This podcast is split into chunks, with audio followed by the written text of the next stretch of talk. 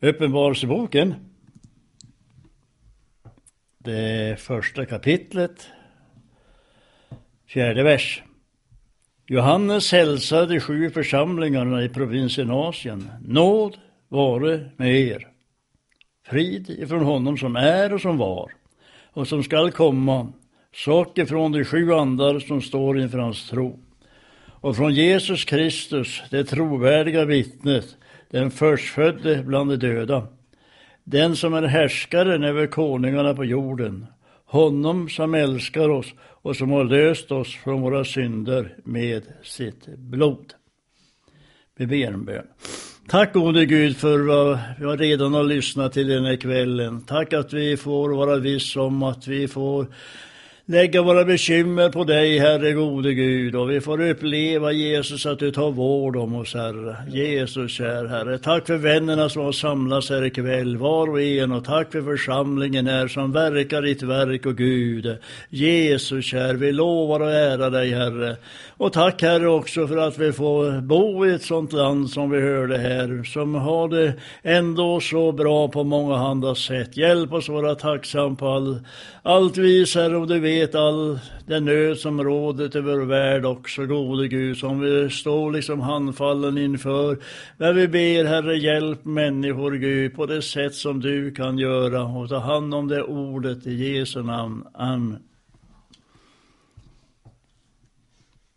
Det var en klocka där framme, ja. Det var bra det. Jag har ju kommit överens med mötesledaren hur länge jag ska hålla på så. det är bra att ha den där framför sig. Ja, att få en hälsning ibland. Det kan ju vara rätt så trevligt. Och uppmuntrande också, betyder väldigt mycket ibland. I negativ kan det vara, men ikväll tänkte jag i positiv bemärkelse vad det kan betyda att få en hälsning sådär uppmuntrande. Kanske någon som man inte har träffat på väldigt länge, länge sedan. Och så är det någon annan som har mött den där personen frågar och säger Ja, han eller hon hälsar till dig. Och, Jaha, vad roligt då. Kommer hon ihåg mig? Och så, ja, och så känns det så bra att få en sån där hälsning ibland. Och jag tror att var med på det där lite var, vad en hälsning kan betyda. En, en sån där upplevelse hade jag för många år sedan när man var ung predikant i Stöde. Då hade vi ett församlingsblad gemensamt med Pingstförsamlingen i Fränsta. Och så var det till jul hade vi fixat till ett sånt där programblad och så skickade vi ut det där programbladet till en del medlemmar på andra håll och så där vidare. Som hade kontakt med församlingen, personer. Och när jag sitter där och skriver, tänkte men nu ska jag ta och skriva en hälsning till en predikande broder. Han är, det var länge sedan jag träffade honom, han är upp till åren kommen just nu. Och, ja, jag tänkte så mycket. Jag skrev en hälsning. Du önskade dem en trevlig jul, han och hans fru och sådär. Och la det där i postlådan och tänkte inte på det där något mer än för att påsktiden hade jag en inbjudan att komma dit och predika i den församling där han bodde. Och direkt efter mötets slut så kom den gamle predikanten och så slår han armarna om och kramar om och så. Men tack ska du ha för den där hälsningen jag fick till jul. Du kan aldrig tro vad den hälsningen betydde. Jag hade varit sjuk nästan hela hösten.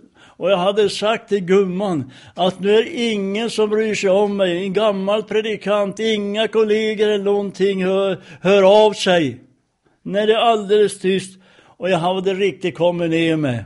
Och så går jag till postlådan en morgon och så ligger det där brevet och med en hälsning ifrån dig. Och det var som hela tillvaron förvandlades. En enkel hälsning. Och frun kom och sa också, du kan inte tro vad den hälsningen betydde. Det var som man fick nytt liv. Det var som en injektion. Det var bästa medicin han kunde få i sin deprimerade ställning. En enkel hälsning kan betyda väldigt, väldigt mycket. Så det kanske vi borde tänka på ibland.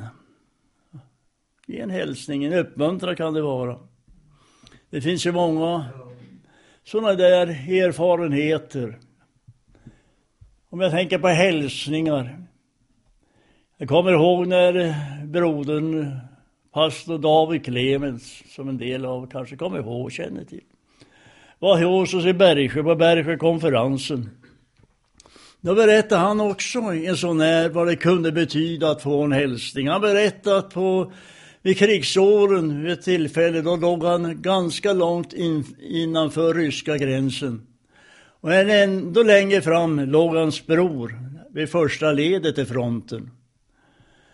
Och så en dag så kommer ett meddelande till David att din bror har stupat i fronten. Han finns inte mer. Och det gjorde väldigt ont. Han berättade, min bror, det var den enda av bröderna som inte var frälst. Och jag, han talade om hur mamma hade bett för honom, den här äldre brodern nu, som var död. Och jag kom en riktig vånda. Och jag sa till men Gud, hör inte bön? Du vet ju mammas böner. Han har gått förlorad. Han gick ut i vinterkvällen så här för bunkern där och han var väldigt, väldigt deppad och ner. Men så kommer dagen efter så kommer en hälsning till genom fältprästen som kommer till honom, eller får ett meddelande genom honom som säger Jag har en hälsning till dig, David Clemens, från din mamma, eller från din bror som eh, dog. Det sista din bror sa, han sa så här, hälsa mamma att jag går hem till Jesus. Ja. Hälsa mamma att jag går hem till Jesus. Och du förstår vilken lättnad för honom själv, för mamman att få den hälsningen. Tänk, bönerna, de verkade. Han gick ändå hem till Gud. Ja, så där är det med bön och en hälsning. Att det lönar sig att bedja. Kan det vara en hälsning till dig ikväll kanske? Att det lönar sig att bedja, hur än det känns och upplevs. Du kan tänka bara på Daniel, profeten vi läser om, som hade varit inne i en böneperiod, ganska lång, och han tyckte att ingenting hände. Känner du igen det? Jag skulle tro att flera av oss kanske har varit inne i en böneperiod och tänkt, det händer ju ingenting. Hur än jag beder. Men så kommer en dag när han får en hälsning genom ängeln Gabriel som säger Daniel, frukta inte. Din bön är noterad från första dagen då du började be. Då noteras bönen i himlen. Frukta inte. Men det låg andemakter emot de himlarymderna som inte han kunde se Daniel. Men bönen var hörd. Och bönesvaret var på väg, fast det dröjde. En hälsning. Din bön också, som är här ikväll. Du som går och tvivlar på att du ska få bönesvar. Din bön är hörd. Den är noterad i den eviga världen. Ja, det finns ju många sådana där exempel. Jag brukar tänka ibland på Sakarias. Fader till Johannes när han var i templet. Och Gud kommer till honom genom en ängel och säger Du, Sakarias, frukta inte, din bön är hörd och din fru ska få en son. Du ska ge honom namnet Johannes. Och då är det som Sakarias reagerar. Nej, nej, nej du, när du är ute i fel ärende, det måste gälla någon annan. För du förstår, min fru har kommit till den åldern nu att hon kan ju inte få någon barn. Och själv är jag gammal då. Det där kan aldrig vara möjligt. Jo, säger ängeln, det kommer att ske så. Och du vet hur det gick. Och jag brukar tänka på det där att det där var en bön som, det var länge sedan Johannes och Sakarias och eller Sakarias och hans Elisabet hade bett. Det hade gått många år sedan de slutade be det där. För det var ju omöjligt att det skulle kunna hända. När de var nygifta, då var de säkert. Din bön är hörd. Men hade åren gått. Nu hade man nog slutat bedja, och slutat vänta. Men den där gamla bönen den började, den fanns ju. Noterad i himmelen. Ära vare Herrens underbara namn. Gud har reda på gamla böner, så. Han har reda på böner som du har glömt, som du har bedit. Men Gud vet om dem. Och emot alla odds så blev det bönesvar. Och vi kanske upplever och tänker, nej, det är omöjligt nu. Gud svarar nog inte på den bönen. Det är länge sedan jag slutade be om det där. Det blir nog ingenting. Och så kommer Gud och säger, lugnare. Lugnare. Bönen finns där hemma. Och du kommer att få bönesvar. Även om det dröjer. Visst är det väl så ibland många gånger? Att det dröjer längre. Det sammanfaller inte vår tid med Guds tid. Vi vill nog gärna uppleva som, vi hade en pojke i, i fredagsträffen en gång i Luxta. Där fick han ju lära sig om att be och sådär. Och, men så vart han sjuk en kväll när han kom hem och, och fick väldigt hög feber och vart dålig väldigt. Och då sa mamman till honom, du Daniel, ska vi be till Gud att du blir frisk? Han kan göra dig frisk. Ja, mamma, gör det. Be till Gud för mig. Men just då han skulle, om, skulle börja bedja sa Mamma, säg åt något han skyndar sig.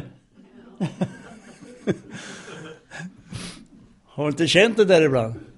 Skynda dig Gud. Skynda dig. Det dröjer ju så. Och det märkliga i henne barnabönen, han, han knappt be bönen så sjönk febern och han blev frisk pojk. Jag har tänkt på det, han sa skynda dig Gud.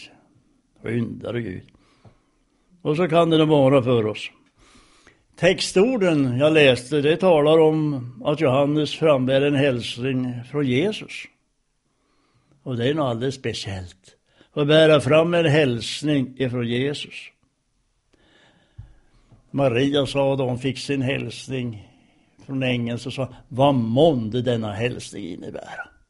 Vad månde denna hälsning innebära? Ja. En hälsning från Jesus. Och det är väl det vi önskar. Det önskar vi när det gäller våra möten. Jag hoppas att vi har vi tänker så. Att det här mötet får vara en hälsning från Jesus. Det är skönt att vi har fått samlas en kväll så här och uppleva gemenskapen. Men själva pricken över i är ändå om vi får en hälsning ifrån Jesus. Det är min önskan. Det gäller predikan. Att det får vara en hälsning på Jesus.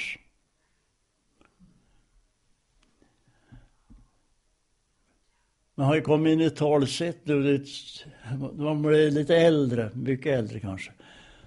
Då eh, reagerar man ibland emot olika uttryck. Och ett uttryck nu i möten när någon har lyssnat, någon har predikat och säger man Vad pratar han om idag? Vad pratar han om? ja, det är klart man måste ju prata, men jag tycker det hörs någon som, vad pratar han om? Predikan måste väl ändå vara mer än prat? Paulus till och med, han hade ett bönämne att man skulle be att det han skulle tala måtte bli honom givet. Han ville ha hälsningen från Gud. Åtminstone vi som har varit med lite på vägen så ofta är orden, vi har fått ett ord från Herren. Vi har fått ett ord från Herren.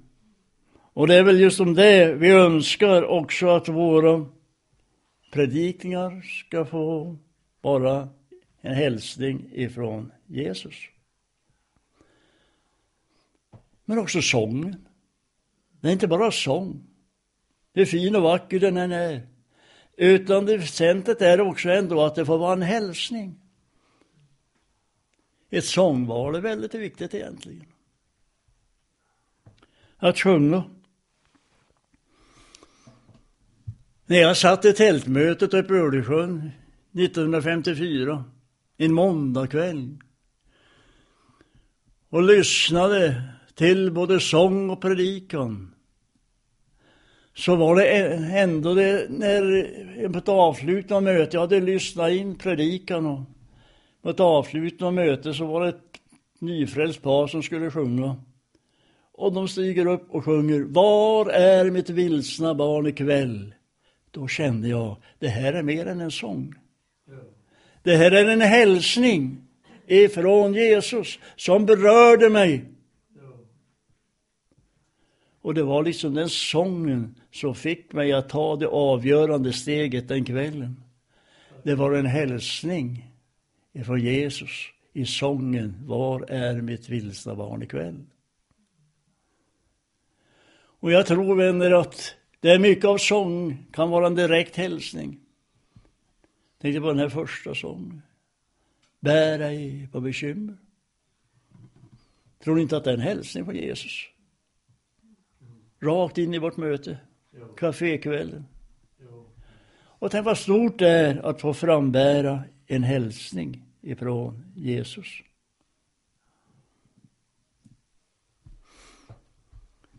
Och ibland i gudstjänster så upplever man också att det kommer en direkthälsning, direkt ifrån Gud själv, från himmelen. En profetisk hälsning, så säger Herren. Då kommer det en direkthälsning från den eviga världen, från himlen. Och tänk vad det har löst många i väckelsemöten som vi hade förr i världen. När människor stod och vägde om man skulle ta steget över eller inte och så kom den där profethälsningen och då var det som knäffen in. Alltså den där hälsningen ifrån Jesus, det är vad vi behöver. Och hälsningen ifrån Jesus, det är en nådeshälsning. Han hälsar från honom som har nåd. Och det är väl skönt ikväll, nåd vare med er, säger han. Och nu kommer hälsningen, nåd vare med er, hälsar Jesus ikväll. Och det slutar jag för den här gången då. Jag ska få en avdelning till sen. Jag tror jag har hållit tiden ganska bra.